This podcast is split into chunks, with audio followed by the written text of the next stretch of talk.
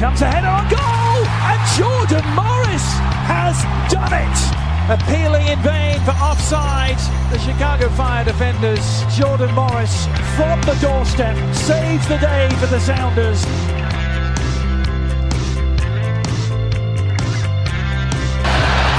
Cleared. A foot race the other way. Look who's running hard after defensively. Wayne Rooney. The net is empty. Big by the captain. That is unbelievable effort. Rooney putting one up. Acosta. Header. Goal. Hat trick.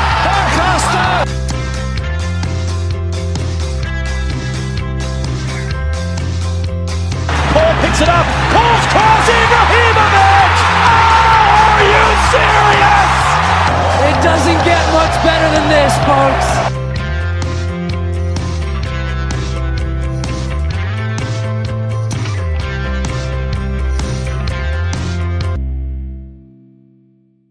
The Stateside Soccer Show with Logan and Jordan.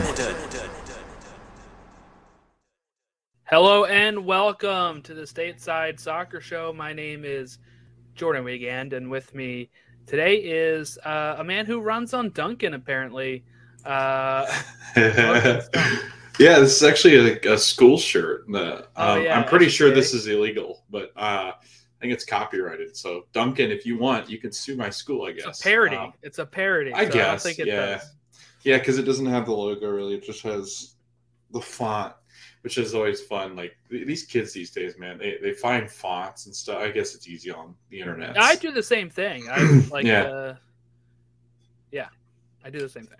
it's wild though. Like, I mean, back then you kind of had to guess. Like, remember when we had to like guess at like what was the closest font, and then they had ones that looked like Disney and they weren't Disney. Mhm. Now it's just like you could just find it within a second, like what font, and then download it. It's insane. You know, my first time looking up a font. Do you know what it was? Sans serif. It was the Harry Potter font of the Oh. of the numbers at the Okay. bottom of the thing. Really? I really liked the way the numbers look, and I forget what the font is, but it tells you in the book. It says like this font is used for this. wow. this. But yeah, that was the first font I ever looked at. And if you're wondering why we're talking about font and all that, it's because this is going to be a very depressing episode, and we're kind of we're kind of avoiding the topic for a bit. But let's go ahead and knock out some of the the pre stuff before we get into the U.S. men's national team because what we're going to be covering today is the window uh, matches, which were the men's team versus Japan and against Saudi Arabia, the last two friendlies before the World Cup. So I wanted to say before we get into that, the giveaway for the Panini sticker album has been completed. The winners have been notified, and I'm in the process of sending that out to them. So congrats if you are one of the two winners of the Panini giveaway.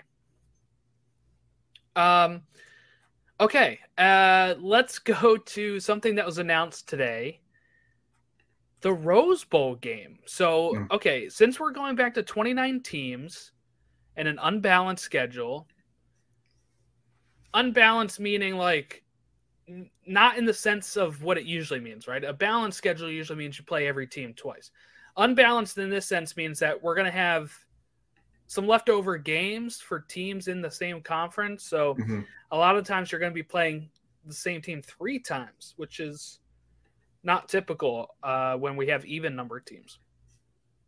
Which means LA Galaxy and LAFC will have an El Trafico three times in 2023. And because of that, LA Galaxy is giving up one of those games to host it at Rose Bowl and is trying to fill that stadium up and at least break the record, which I think is 69,000 people for an MLS match. It can fit 90K. I don't know if it'll fit 90K, but uh, it's going to be, I think, pretty cool. Uh, so the season, this is going to be their first game of the season, by the way. So I love that. El Trafico starts off the season.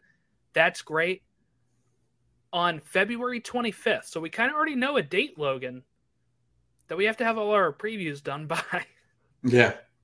so I, I think what that means, because the World Cup is going to end right before Christmas, I think that means we're probably going to have to do um, multi multiple teams in a preview. I don't think we're going to be able to do one team per episode like we've done in the past.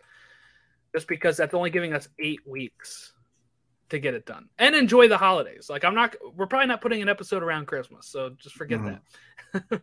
uh so really that gives us maybe 6 weeks if we start it the first week of January. So we're probably going to have to reshift some of that to do like three teams a preview. So there's that. Okay, let's talk about the actual soccer side of things. though. in El Trafico in the Rose Bowl to open up the season, in the ad that they took out, they have the Apple logo because we know it's going to be on Apple. I would assume this is one they're going to try to get on the linear TV as well. But what's your thoughts, Logan, on kicking off the season without Trafico in the Rose Bowl? Yeah, I, I mean, I was just confused because I, I didn't know that LA Galaxy was in the Big Ten. Yeah, um, so, he was I mean, very uh, Logan's very. yeah, I'm, I'm distraught. Uh, no, I, I like I don't know. I, I'm I was more in the thought of like I just hope it doesn't uh, underwhelm. You know what I mean? Like I, I hope they do feel it. I hope it does get the attention that it deserves. You know what? I really hope. I hope the LA Galaxy adds somebody of star power because you're going to have Gareth Bale there, I think, and essentially, you know, I, I, think LAFC has the firepower to draw in international fans and other fans in that area. I'm just hoping that the Galaxy make a big splash this summer, just so uh, because I, I, think they'll fill it up pretty well. But I think it'll be even better if like Galaxy I'd go out and add, uh, you know, one of these you know special talents that either are European talents that are coming over after World Cup to play or whatever it might be. Um, I think that would be pretty interesting. And I do. I think LA is on the verge of being that team that goes out and, and makes a big splash because they haven't in a little bit. Um, with Chicharito still kind of there, I do still feel that they're kind of just stuck and LAFC is going to get all the firepower. But man, could you imagine, Jordan, if Galaxy go out and get somebody that just has a huge resume that goes along with uh, LAFC and them playing out there? It'd be nuts. Yeah, I mean, I, I think look, the promos have been all focused on Chicharito, mm-hmm. and if we can think about this, L.A., Southern California, very heavy Mexican national right. team fan present. So what I would assume is we are going to have uh, some of them try to pack that stadium. I would hope. Mm-hmm. Now it is a LA Galaxy home game, which means they still get more of the seats to sell they're doing a limited number for LAFC. they're trying to figure out what that number will be because they don't want it to be 50 50. Right. But it should be darn close to that because you want as many LA people in the stadium there, you know? Mm-hmm. If you can fit 90K, if you can have 30,000 uh, LAFC fans and then the rest LA Galaxy and neutrals, like that's a pretty good ma- match, I think. Um, I just hope it is. I just hope it gets close to full, you know. But I think it's cool that we can kind of open up the season on this, and I think they should do more of this. Where, and by the you know, by the way, this is like a product of the fact that it's uneven schedule, like we said. My thought is they should really try to open up the season with these type of big games more often. We don't get that. How many times do we look at the schedule and say, "Oh, the first week is kind of bare." Mm-hmm. Why is rivalry week always in July and June? What are we doing? Why yeah. can't we have like the opening week be like all these big matches to get people in stadiums, get people tuning in right off the bat? I think that would be a better deal than waiting um, uh, than waiting. Yeah, I agree. I mean, why not uh, and have Toronto play Austin because there's a lot of firepower there. You know, start creating some of these battles that you just don't get to see very often, especially interconference. Like interconference is more fun, I think, just because you don't get to see a lot of them often. Like you, you don't have to worry really worry about them in the playoffs, so you don't really get to see them in meaningful games in the postseason. uh, unless you make the MLS finals. So it, it just it, it really is. It's it's interesting that MLS doesn't have like that marquee because every every sport, even college football, who usually start out with cupcake games, they have that big primetime game on Thursday and then Saturday at like noon for that first week. Um, they just have that big, huge game. Uh, NFL does the Thursday night game with the Super Bowl teams. Um, so yeah, I, I, agree. Right, I agree. Yeah, I agree with you though. Like I, I, think having it one of those teams and then having them play up against, you know, a, a challenger that maybe, like you said, maybe finish second in the East or whatever it might be, or second in the West, to have those big marquee matchups to get people interested. Because once you get people hooked in for a season, it's like a TV show. They're hooked in the rest of the year. So I don't know. It, it, it is interesting that they haven't done this as much. And now, I mean, that ad is so cool, Jordan, with the rose and it's got the two teams on that, like almost like gray page uh, that LA has. I think it was the LA Times had posted. So mm-hmm. yeah, they bought cool. out an ad space for it. Yeah, it's awesome. So talking about interconference and rivalries in your conference, Nashville is going to be very confused.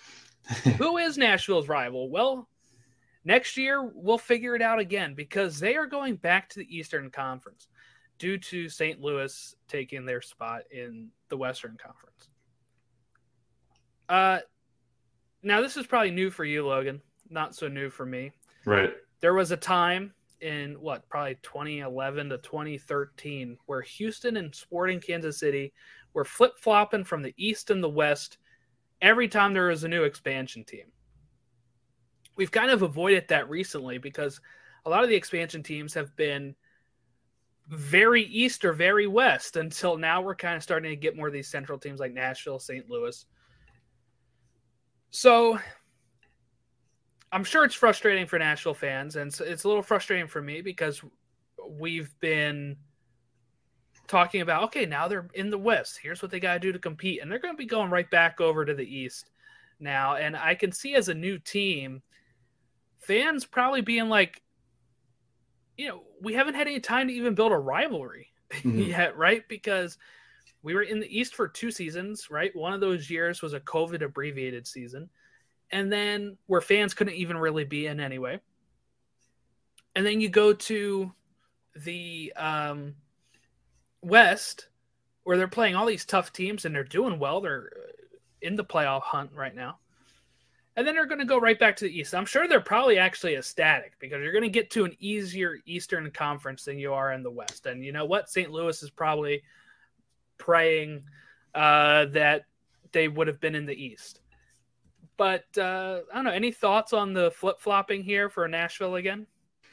It, it's just hard to get established as a fan. I would think like you just, you're flip flopping back and forth between the conferences, and then who knows what's going to happen when they add two more teams? Like uh, like I, it just seems that MLS is it's not done growing, so you just you can't get comfortable. I mean, this could end up putting somebody else in the Eastern Conference in a in the Western side or the Western side on the East side because they're going to add teams and continue to do so. So, yeah, I mean, it's got to be tough as a fan just because you're so used to having those conference rivals, and then now they're going to throw you back in the East.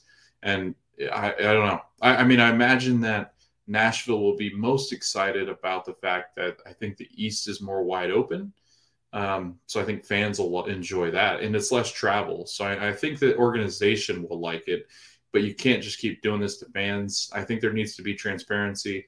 Um, I think with MLS too. I think for a, a long time this this league has been trying to figure out who they are, and until we really get established, I think it's going to be hard for fans to watch this league. And and we've talked about this multiple times uh, eventually I think it does get to a point with like expansion of DP spots, expansion of TAM and GAM, maybe elimination of TAM and GAM, depending. I mean, it, it really is. It's it's a it's a league in flux, and I think it works for now just because it is younger. But I mean, soon you've got to establish uh, a rule because I, I think so many people uh, are traditionalists when it comes to sports. I think people want, I think people just want the to know what's going on because now you add so like if you take for instance MLB they add more wildcard teams or NBA where they have the weird playoff game playing thing now like it, I don't like that kind of stuff I like I have to always are, update my dad with like what rule changes have yeah, happened it's annoying you know what I'm saying because right.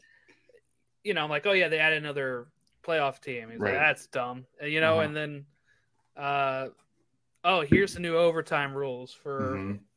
college football or whatever. Right. That kind of stuff where it gets, yeah.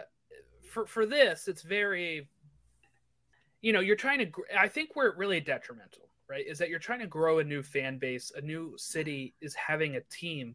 When when Sporting and Houston kept flip flopping, they were established teams. They've been there, you know, for a while. When you're having a new team and they're like, yeah, and guess what? They're probably having like they had like some good matches against Austin. They had some good matches against Seattle. You know, so like that where they're like, yeah, you're our new rivals now, and then they're like, actually, we're back to facing Chicago and uh, uh, Chicago is like their closest rival, I guess, at this point, or maybe like a Florida team. I don't know. Like, what's what's going to be the closest for a Tennessee team? Yeah. But I'm I just mean- trying to imagine, like, putting myself in the spot of if you are a like I'm a Ravens fan or whatever. I, I don't like the Steelers or the Browns or the Bengals. And then if you just drop me in the AFC South, I'll be like Colts and Jaguars. I mean, Right. Yeah. I mean there is bad blood between Baltimore and the Colts because they left Baltimore, but but I didn't pick the best uh the best con- uh, the best division to put them in. But then you're like, oh no, now I have to learn to hate these teams. And then they're like, you know what? Actually, you're going right back to the AFC North. And you're like, okay, now I hate these guys again. Like, it can be really jerky back and forth. I think. Mhm. All right, so let's let's do this to make it a little easier. Let's take a quick break. We'll put in a little ad here, and on the other side of the ad, we'll get real hot and steamy about this uh, U.S. men's national team window.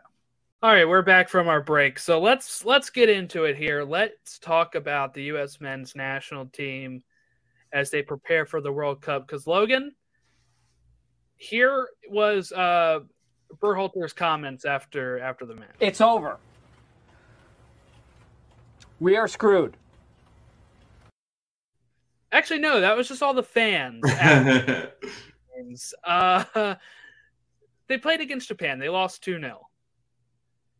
And Japan looked really great, by the way. They were pressing like crazy. They knew what they were doing. They they forced us to turn the ball over, what fifty sometimes in our half in the Mhm. first half of the game. yes. Uh, there was not a lot of fans there. There was not a lot of fans there today. It was games in Germany and Spain, you know, featuring none of those teams. So of course, uh, not really a draw while Nations League is going on. But importantly, they got to play some games away from home, which we haven't been able to do a lot lately. So then we got to uh, Greg's comments after the match and before the Saudi Arabia game, where he said there are five starters out of this camp. So some people, for whatever reason, kept thinking he meant Pulisic, which Pulisic was in the camp and he was going to play today. So I don't think he meant that. I think he meant uh, what Miles Robinson, maybe Michael, uh, may, maybe Chris Richards. hmm Uh, you're looking at um, Antonee Robinson. Uh, who who else was missing? I, I'm assuming, Timothy Weah. Yeah, Weah, and I'm assuming one of them is is Zach Steffen Yeah. because by his own comments, when uh, according to Meg Swanick, uh, if you follow her on Twitter, uh, who, who was in the press conferences, says that Berhalter's assessments both times he was asked, which was right after the Japan game and right before the Saudi Arabia game, he said Turner was fine. You know, the best player on the pitch was fine. Uh, and we've kind of talked about this before, where we think Greg is going to be taking and starting Steffen no matter what. Like we we're pretty much, and I think most of US men's Twitter at this point is very Turner is the number one. But I'm not so sure Greg sees it that way. I don't think he sees it at all. Like I, I, I've, I'm in the boat and in the camp of thinking that because of his ties with Zach Steffen, he is his number one. And unless Zach is hurt, he must see something in Zach that he that he likes way more than uh, Matt can ever do on the pitch. And I think it's distribution of the ball. But you and I are uh, old school in believing that the keeper is there to keep the ball out of the net. I could care less how his distribution is most of the time, Jordan, because our center backs are not those kind of center backs that build from the back anyway. And I know we'll get into this long winded uh, rant, both you and I, because I, I'm in the belief that this system that Greg believes he needs to play is not the system that works for the players. And now you have a collision of, I do think now, and you're starting to see it with some of the antics on the field, which we'll get into. Um, I don't know if you saw that part, but um, it really is. It, it's it's a system that doesn't work with distribution. Like that, we are not a Man City. We are not uh, a, a distribution from the goalkeeper like an Ederson who can distribute the ball a lot better than Zach Steffen can. And not to mention, Zach is not a better uh, shot stopper than Matt Turner. So I don't get it. Yeah, uh, Greg is all about system, right? Here's another tweet uh, that he said here was uh, he'd rather Pepi kind of look like a good striker in our system than score five goals. Mm-hmm. I'm sorry, what? I don't know what that means. I'd rather uh, Pepi look god awful out there and score five goals. that is the thing. No, how many times, Logan, have we seen Ronaldo, Messi, mm-hmm. any of these good players have awful games and then out of nowhere, boom, there's a goal. Mm-hmm. Now they have a hat trick, and you're like, well, they were just playing like crap. Mm-hmm. It doesn't matter as long as they put the ball in the back of the net, you know? And we'll, we'll get to more of that. I'm just kind of focused on right after the Japan and right before the Saudi Arabia game because yeah. I have a lot to say about what he said today. Um, but yeah, there you go. That that's his comments as he's looking at like he wanted personality. He said to show up in the Saudi Arabia game. I don't think we got that either. Now I couldn't really watch much of the Saudi Arabia game. I was in the office today. Yeah. So, you know, uh, was not able to watch any of that, and we came. I came right home and we did this. So, not even able to like watch it on demand. You know, before we did the podcast. But from what I hear on all of the places is that we weren't looking good. So let's go ahead and talk about that. I guess uh, nil nil and uh, you know, I saw some clips of Aaron Long on Twitter looking terrible, uh, which is par for the course since his injury at this rate. Uh, Gio Reyna left injured, kicked the ball out 30 minutes in, subbed himself out. Which, by the way, then people were like, "Oh yeah, this is planned," and it's like nobody kicks the ball out to say, right. "Oh, this is a planned sub." They would just wait until the next time, and then they confirmed it was tightness in his hamstring, which is fantastic, Logan. Right.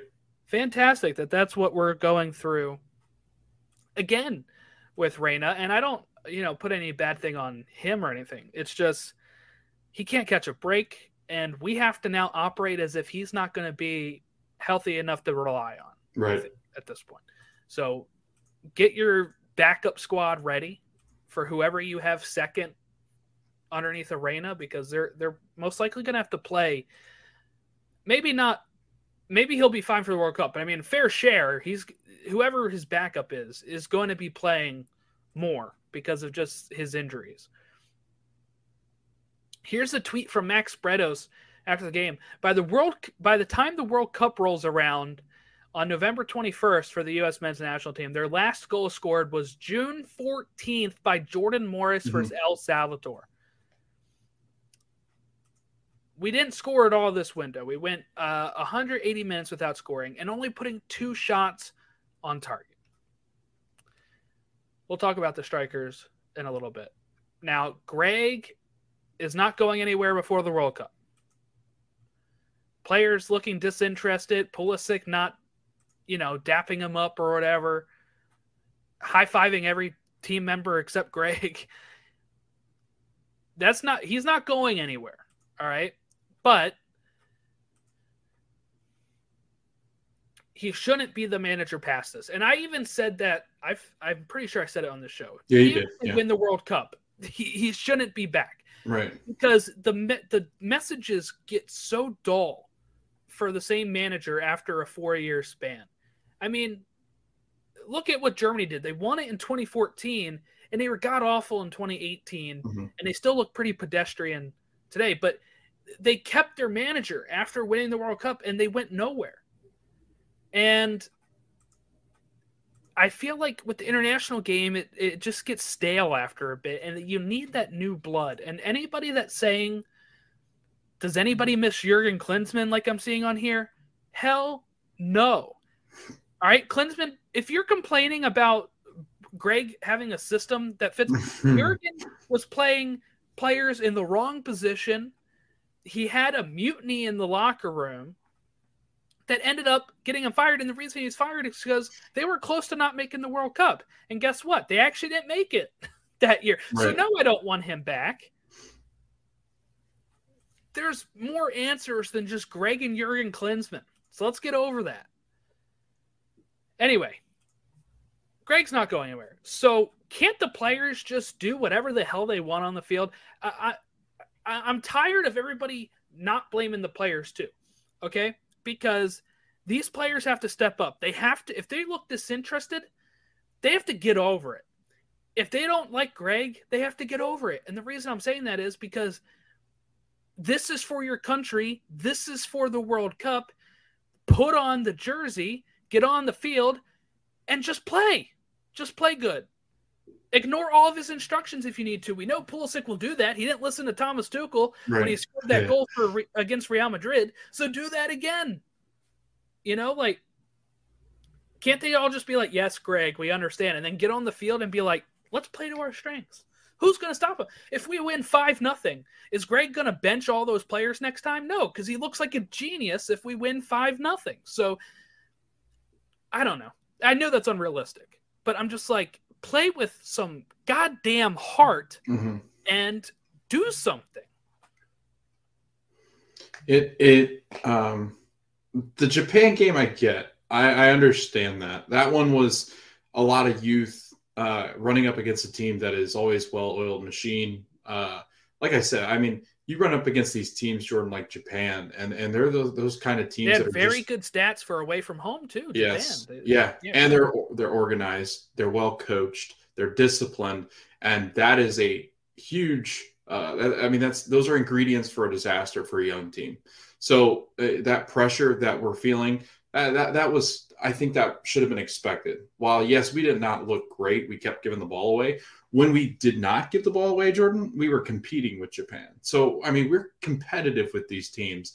But I, I do. I think if you're going to play the U.S. men's national team, I think Japan just gave you the roadmap on how to beat them and beat them soundly is to pressure them because again, young guys are going to make a lot of mistakes, and especially in a system where these center backs, like I, I love Walker to death and I love Aaron Long, but I, I they're not guys that like you play out of the back. I, I I'm not somebody that likes to play out of the back unless you have No, very talented center backs. Like you have to have probably you know like a Van Dijk or you have to have a Ruben Dias or you got to have those big guys in the back that just know how to do it and are okay distributing the ball and, and able to do it with ease. Walker Zimmerman and, and Aaron Long are just not that kind of person. Like I, I just don't see where they are those kind of people. Um, plus, it also relies on you having a, very good midfield, which at times or, or midfield's good, but then there's times where they just disappear as well. But it's again, it's it's more of this system that they're having to play, and and like you said, I think it it goes down to is the U.S. is going to play well if they stop playing, and it's going to be hard to do, but they need to try to get away from this like this system that Greg has kind of played in, and I, I don't know if that's possible for Greg because Greg, and you can probably read off all the stuff that he said after the game. It's pretty much like this is the system. They need to learn to play in it, and we're not going to have success unless they play in it. And it just it just doesn't fit our guys. Like it, it really doesn't. Brendan doesn't fit in this system. McKennie doesn't fit in this system. Uh, Christian doesn't fit. Weah doesn't fit. It's like eh, what at what point were you are you Greg and you look at the team and go, okay, these guys are attack minded guys that like to go on the inside and create from the inside spots rather than trying to kind of like create from down the side where we you know we're trying to cross balls in and create and have possession all the time. It just doesn't seem like that. We seem to be more of just let's just attack, attack, attack, and let Brendan and Christian and Weston and Timothy just create, and then out of those chances, just pick off balls that are just dropping in the box. So I don't know. I, I feel like Greg's much more possession, and this is not a possession based team. Well, you're, you're you're right. What the issue is is that, and if managers do this all the time,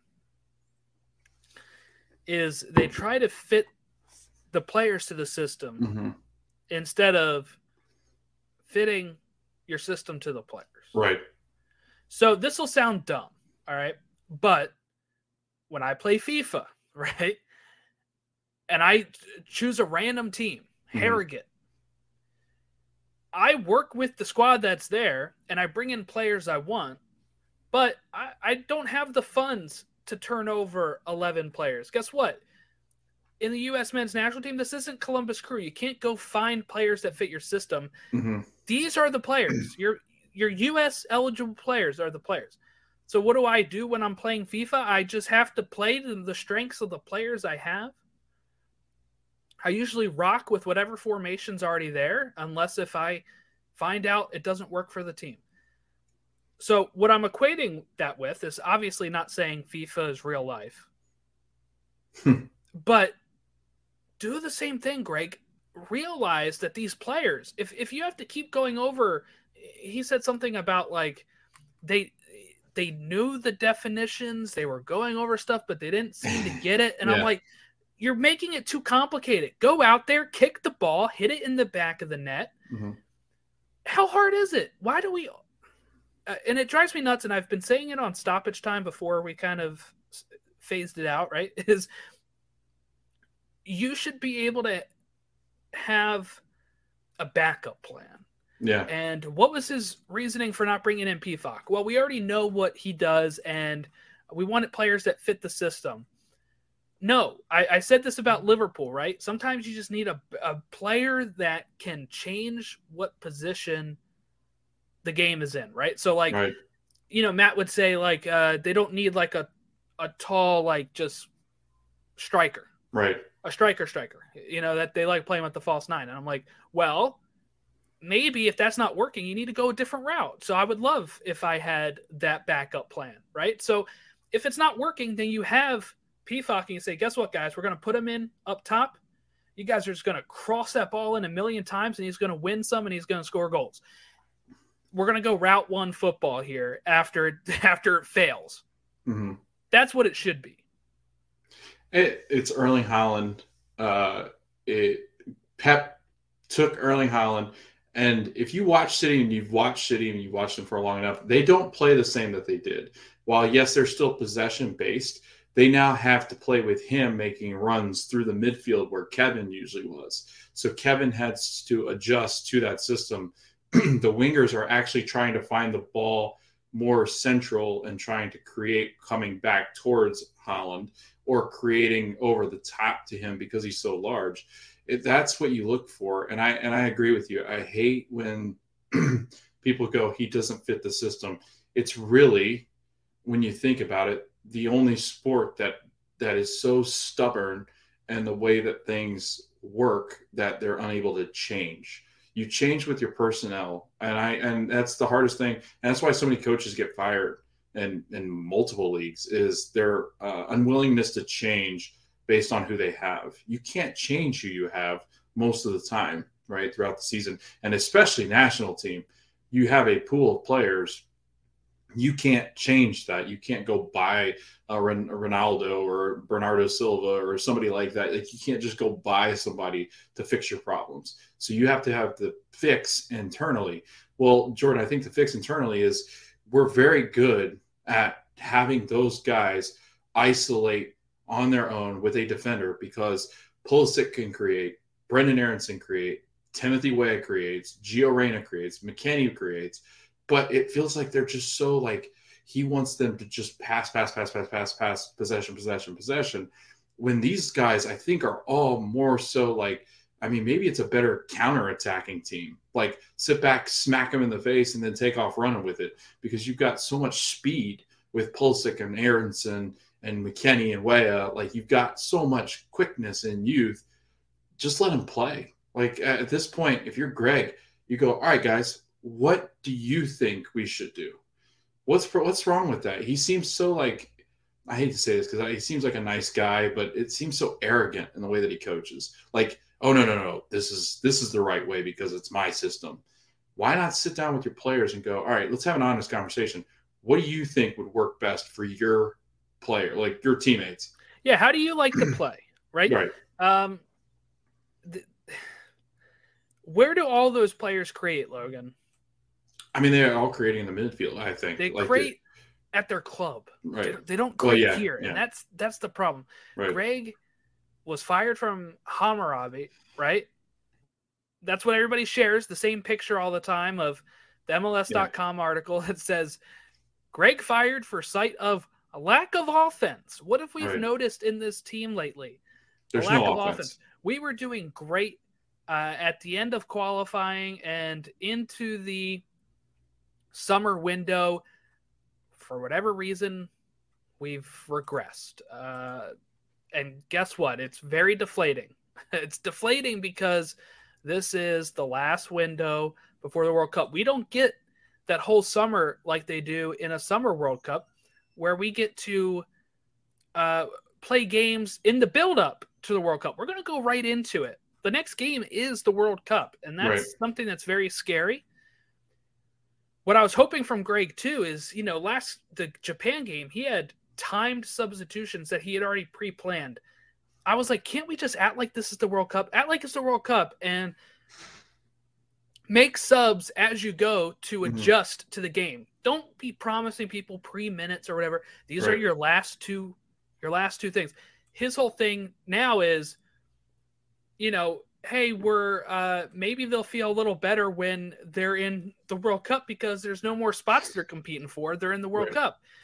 Well, maybe we should already have been deciding who's in the squad then before these last two build-up games. Then I, I don't know. Like if that's what's in one, if you're not able to handle the pressure of playing for your spot, then I don't think you're somebody that should be on the team. Yeah.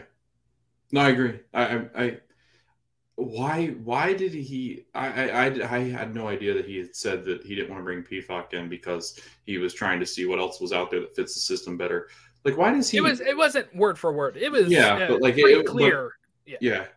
he doesn't it's rate ex- him, I don't think. No, and it's experimental. Like, why is he? Why are we running 18 or 19 players out there right now? Like, I, I get trying to find depth, but it's Jordan. It still feels like he's preparing for what's to come rather than like trying to really just hone in on the thing. Like, it, it still feels like he's in flux about everybody. Like CP10, like I'd be, I wouldn't be shocked if like Christian ended up on the bench for some of these games uh, at this rate. Like, it just seems like he's toying with things just to still see if things are going to work. Like a coach is trying to figure out what's going on in the middle of this match because he's like, well, you know, I haven't really taken the time to really figure out what this system is supposed to look like because, and I'll give him, I'll give him some leeway in the fact that we've never really had a window where any, everybody was healthy. I'll give him that. It's very difficult when a lot of your guys that you're really going to rely on aren't healthy all the time. But this is just, I don't know, it just seems like he's trying to tinker with things way too late in the game and he's going to get in the World Cup and he's going to bomb out, crash out because we have a tough group. Iran is very good. I watched them play today some um, in highlights uh, and after school, and they look fantastic. Wales, if Gareth Bale plays well, they're they're gonna. And England, even though they're not playing well, they would just stomp the U.S. right now. So They just played pretty well against Germany. Yeah, uh, I mean, they were they a had been. bad first half, and then they came back and drew. Um, even had the lead for a bit. Here, all right. Here's their last away from home. Okay, away from home in their last eight games, they've had no wins. Okay, and guess where the World Cup is?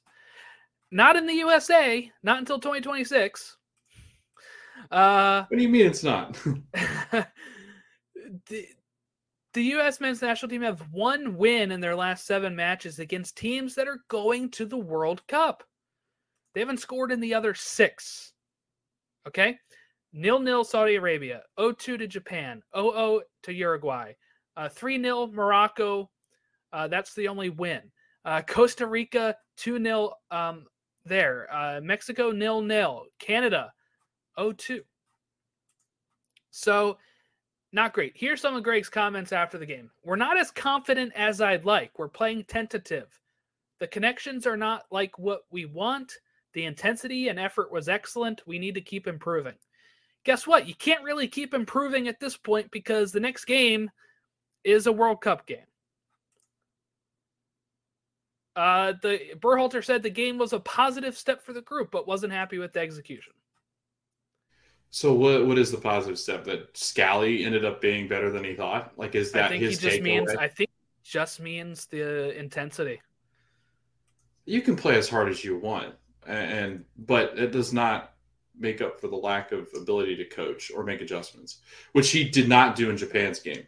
If you if you watch that game, uh, Greg Greg had a tendency when we were playing well to make at least some changes at the half.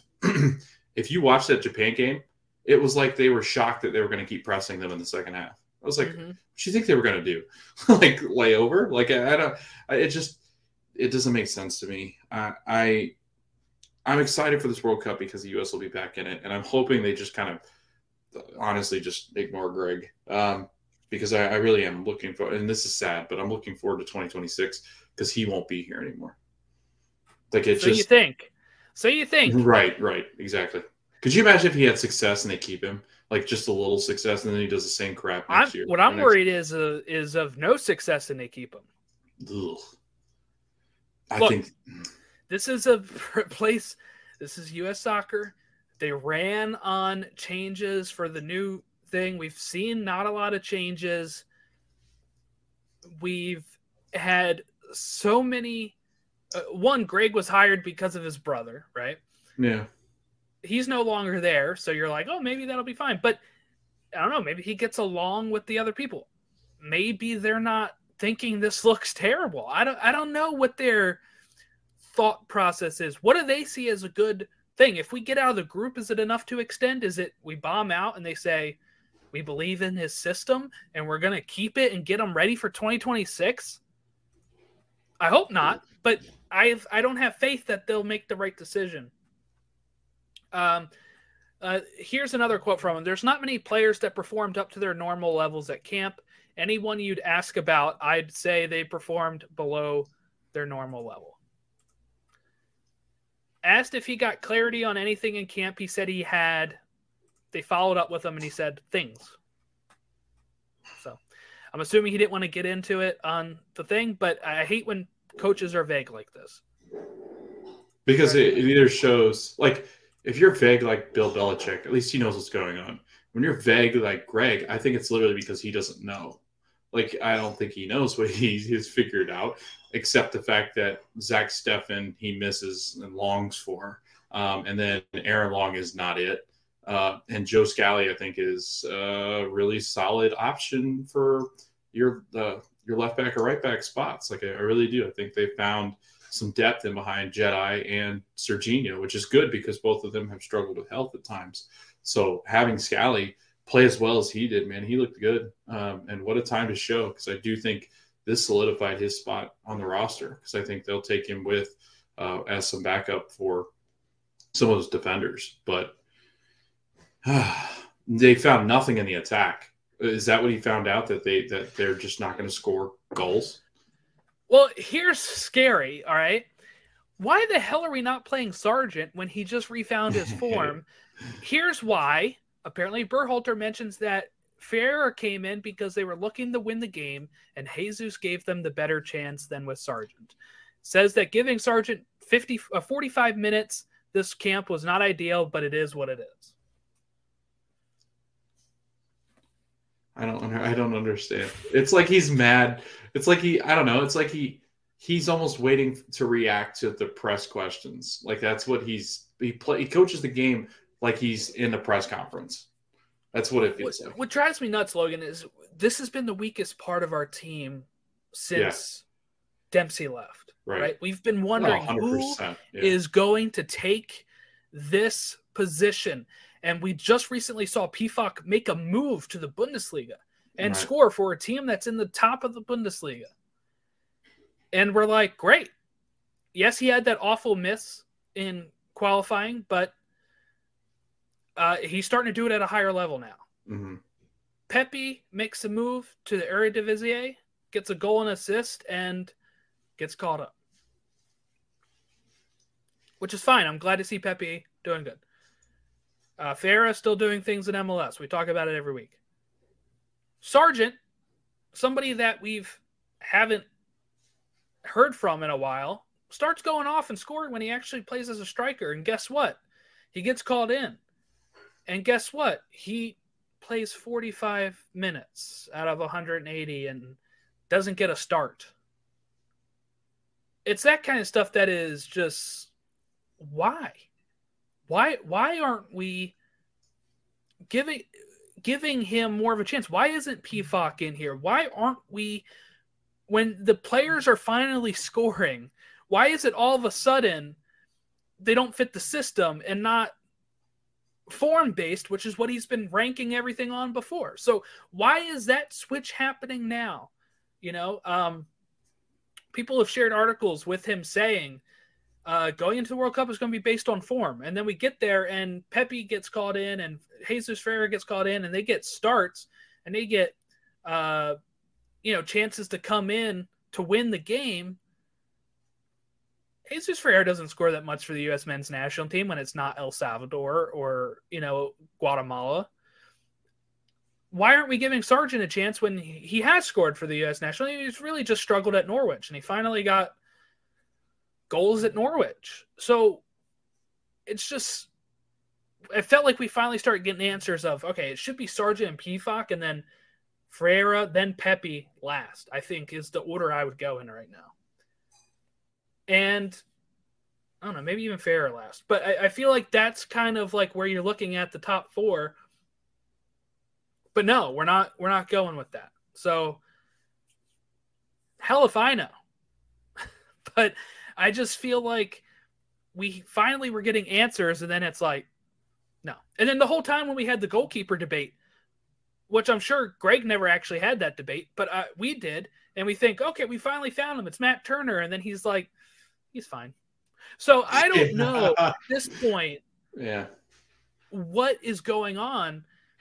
Why we can assess Pefok in the mm. few times he get chances, but we have to keep running Aaron Long out there.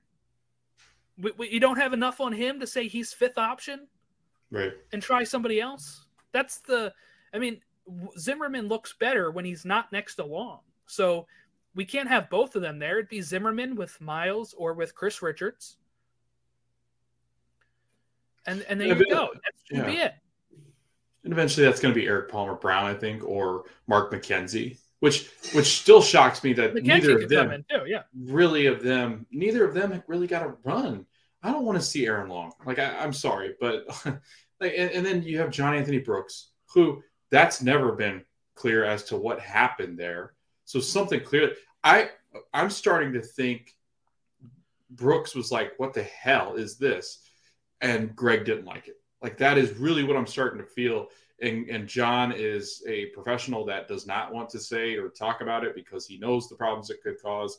But I'm, I'm like, why? Why on earth? Did, he wasn't playing that poorly for us. Like he fell a little bit out of form where he was, but he really only had like two bad matches in a qualifying right. window, and that was right. it. We never heard from him again. Right. Yeah. I'm Here assuming something blew long, up at that point. Right. We're a month away from ramping up to get everybody fit for World Cup stuff, like uh, where Greg's going to start going to games and making sure people are fit and ready to go when he starts making those calls in a month. And we're sitting here with it with a hope and a prayer that Reggie Cannon stays healthy. I don't know. Like it's like and that never happens. So uh, Call Matt Biaz, get in. Let's do it. Just call him all. Tim in. Ream. Tim looks good for Fulham right now. Call him in at this point. Play three in the back. Throw all the attack forward. Let's just let's just go nuts because Jordan and and I read the Men in Blazers. We've waited eight years for this, and we're going mm-hmm. into the World Cup in the worst shape we've been in under Greg Berhalter, and that is saying a lot. Where the where are the goals going to come from? We can't create. We can't finish when we do create, if Brendan, this is the squad savior. that goes in, if this is the squad that goes in, I'm I'm perplexed on what we can do. Do you think we make the group stage if we continue to play like the or the the round of 16? If we play like we... maybe I'm a maybe I'm a dolt, but I voted on a poll today and I said we're getting to the round of 16. And that was after this game. And the reason why is because I do think when the games are on the line, the players are going to feel a little bit more up for it mm. and they're going to figure it out. I have to think that because for so long, I know that's where I went wrong with Couva, right? Because they they did not do that in 2017. But all my life, when the game is on the line, we had that spirit, that American spirit of we're going to try our asses off and we are going to pull a rabbit out of the hat. And I have that's my faith right now. We've done it in the Nations League final. We didn't think we were going to win that game after going down a goal, and we came back and won it. Now, again, that's here, right? Even our biggest accomplishments have been here at home. That's the scary part for me. So, I don't know. But I think I would like to think we can get out of this group still that the players will speak up and I hope I hope that Greg will put us in the best position to succeed. And what I mean by that is picking the best 11 and that the talent will outshine the system and the tactics. That is the that is my hope for the World Cup. I'm still going in optimistic because I've waited 8 years for this. I'm not going to dread it even if we get knocked no. out and we lose three games, I'm still going to try to enjoy the World Cup. And at that point, I'm sure he would be fired at uh, three straight losses. But if we like just miss out on points, I'm worried that they'll be like, "Oh, that's fine." But I'm not going to root for us to lose. I saw somebody saying like like they were happy to see the results because of Greg, and I'm like, this is this is dumb. Like no, yeah. I can't ever root against my team just because I don't like the manager. Right. They're my favorite team to root for. Like yeah, like it, it, they really are. Like it, even when I was not huge into soccer, like they were my favorite. It was my favorite time of four years. Every four years, I looked forward to this competition just because it, it's pride. It's like you could actually rally around it. You could see people happy. They come together. It was just a cool moment. And then growing up, watching it, you know, two World Cups that we actually played well in. Um, it, it is. It's like, man, it, it's so cool to be able to rally around a team like this. Um, I do think a couple things, uh, and we don't want to always just speak on the negative. We can speak to some of the positive. Mm-hmm. Brenden Aaronson's playing extremely well with Leeds. I think that'll continue, and so is Tyler Adams. I do think when time comes and they have this roster, we have two budding stars. Weston McKennie is one of the better midfielders in Serie A, um, which is fantastic. And I think also it speaks volumes to how good Yunus Musah might be. Like it, it really does speak volumes when he's not there it was like this team is a shell of itself. And if you really do look at the way Yunus played in the last window, he's the reason we qualified. He's the reason why we've kind of made it this far. And now, man, you, you got him at a young age where I do think that this kid along, along the side with Weston and alongside uh, Tyler and a healthy Timothy Weah and Brendan Aaronson playing as well, then I think we just score just not even in the system. I think that's the that's the part where I think we do have some highlights coming up. But I do think it's tough to look at it right now and think anything positive because of the, I mean, just horrible window we've just gone through. And maybe that's what this team needed. You know, I, I, I you can always speak to like, man, this is not good. They're gonna, they're flat. They're going to the World Cup with no confidence. These might be the guys that go, you know what? This can't happen. We can't do this. Like, this is not acceptable. And I'm hoping that, and I think with the guys that we have, I think this is the case they're looking in the mirror going, yeah, this ain't this isn't going to happen again. Like we're not letting this happen, not this time. Um, we're not going to go embarrass ourselves. So I do. I think they've got the guts. I think they've got the guys to do it. Now it's just, uh, it, but it does. Isn't it bad when you have to like look at the lineup and go, oh God, here we go, because he's chosen to do something stupid. It's like, are you serious? Like, what, what is that? So I don't know, but I think there are a lot of positives. This is still a really good young team. Yeah, and this is really where it shows that we're missing that generation, right? Yes. We, we're relying on all these young guys 100%, because yep. there there was no good generation. That's why we failed in, in Couva in 2017. They weren't taught how to lead in this competition. You're right. This is a Right. really good point. So this is like something that is if we had even had like three players that were like late 20s to early 30s that were world class, like or not world class, but you know, like at the level that all of these young players are at, then they would have experience. We'd be they would be picking people up and being like, "Hey, this is what we got to do." Our captain is, t- you know, Pulisic. He's like 23 years old. Like, this is where, Still this is where wild we're running into it. You Yeah. know, he's having a really tough time at Chelsea right now, and it's going to be time to uh hopefully he he's able to put on a good performance at the World Cup, make a move in January, and then we'll be set and start looking forward to 2026 here in the US. New manager, the players have experience from being on a World Cup stage.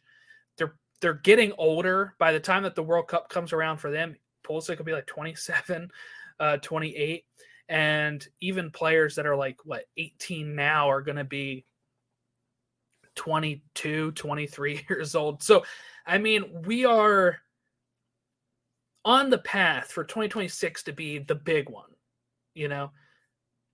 It just i and i i see people saying like this one matters a lot 2022 because it needs to get soccer big here and it's you know get momentum after losing momentum when we missed 2018 and i'm not so sure that's the case because 2026 is the is the one. That is the one that's going to get people into this team that are going to get this sport on the map a bit more than it is here. And we could we could lose all three games for nothing and I th- swear to you, 2026 is still going to be a big deal. It's not like people are going to be out on that at that time, you know. I think this World Cup is like honestly, th- you know how I want this to play out. I want this to play out like we go out there and just freaking dog people, like just make it so uncomfortable for people. Maybe run up a really good game against England. Like I, that's really what I'm hoping for. Like making it a 90 minute game with England, whether we win, lose, draw, make it a 90 minute game with them and and I think if you compete with the big boy, because really, Jordan, think about it. Like we haven't played like those big teams yet. You know what I mean? Like these are good teams like Japan. I think we played Sweden at one point way back. We played. Did we play?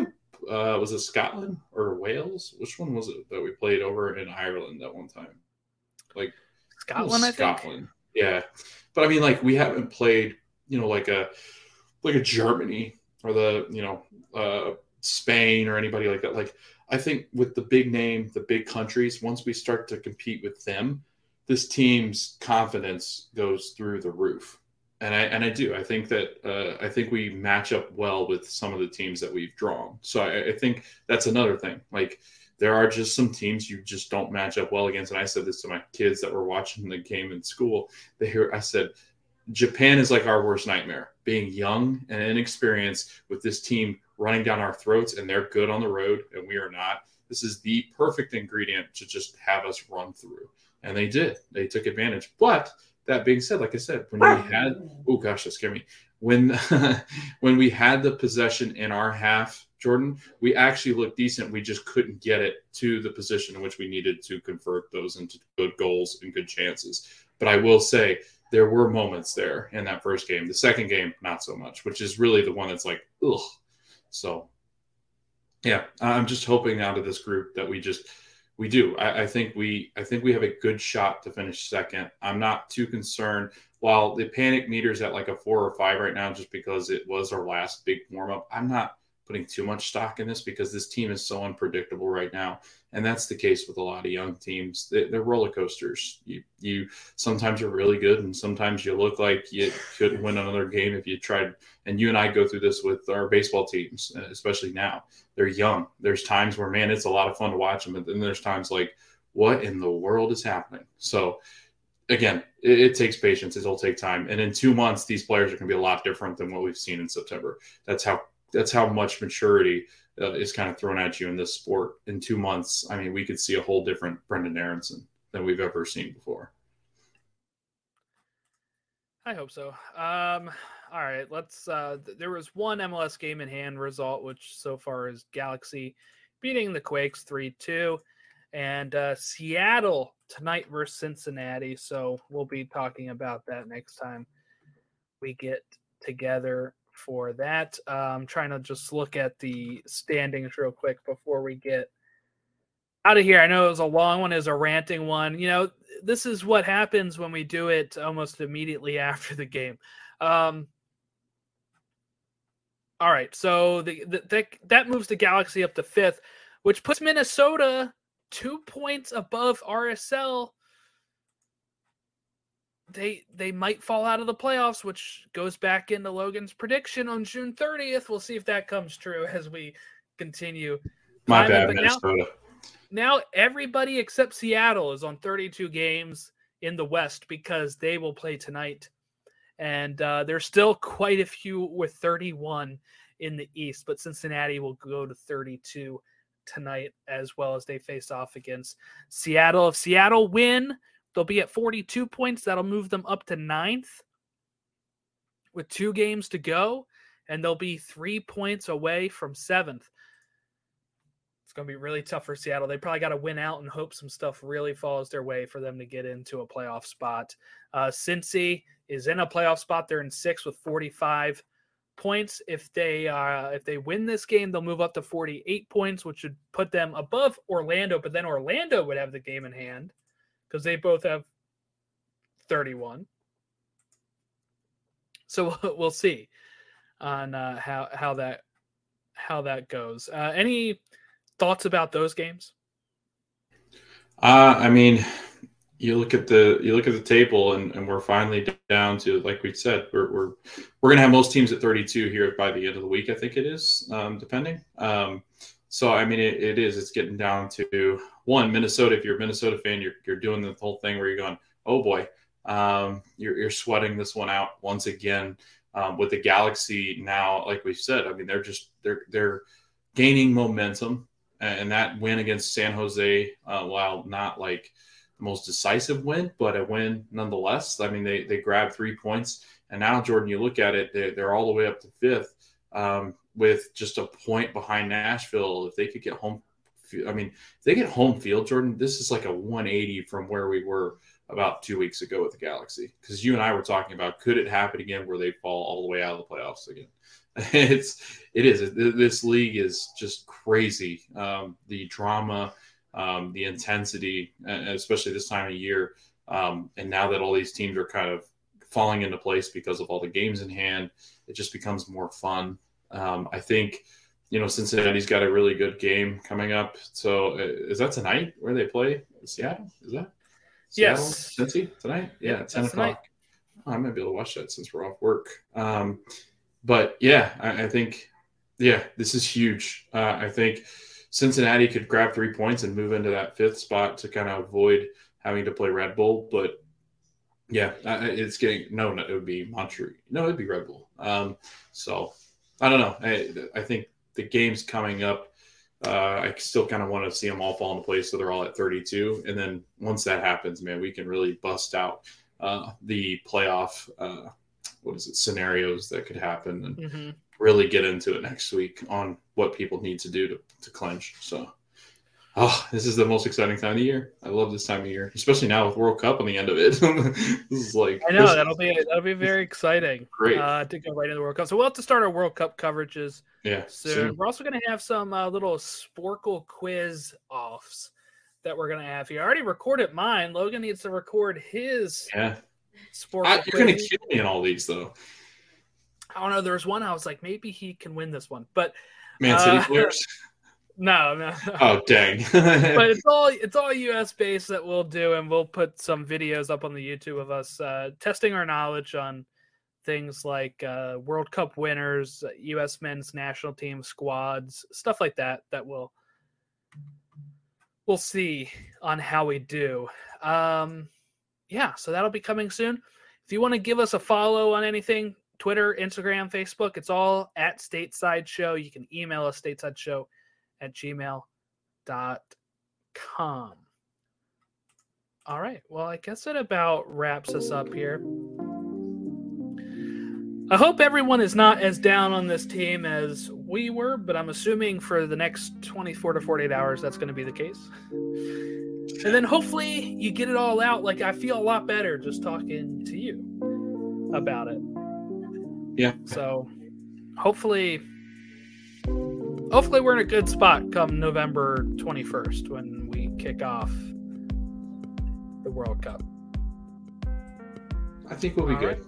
I think we'll be good. Well, thanks everyone for listening. Uh, you can like, subscribe, rate, all that stuff on like, you know, uh, Spotify, Apple Podcasts. If you're watching the video, like the video, comment, subscribe to the YouTube. Like I said, we'll have those Sporcle quizzes up in the build up to the World Cup coming up here. Hope everyone has a great rest of their week. We'll catch you next time talking some more MLS Road to the Playoffs. Jordan, if I get blown away in this hurricane, man, you gotta keep the, uh, the mojo going for World Cup. Right? My dying wish is U.S. men's national team to win the World Cup. There you go. I'll. I'll make it happen somehow. Thanks. Say, Appreciate uh, For Logan. And good luck finding a co-host. That's true. All my friends are down there. Okay. yeah. Tomorrow throwing his body in. It's going to fall for Ibrahimovic. Oh, come on! Come on! Thank you for listening to Stoppage Time Soccer Show. We hope that you continue to listen to our show as we recap the U.S. men's national team, Americans abroad, MLS, USL. This is Stateside Soccer Show presented by Stop Stoppage Time Soccer Show. Have a good one.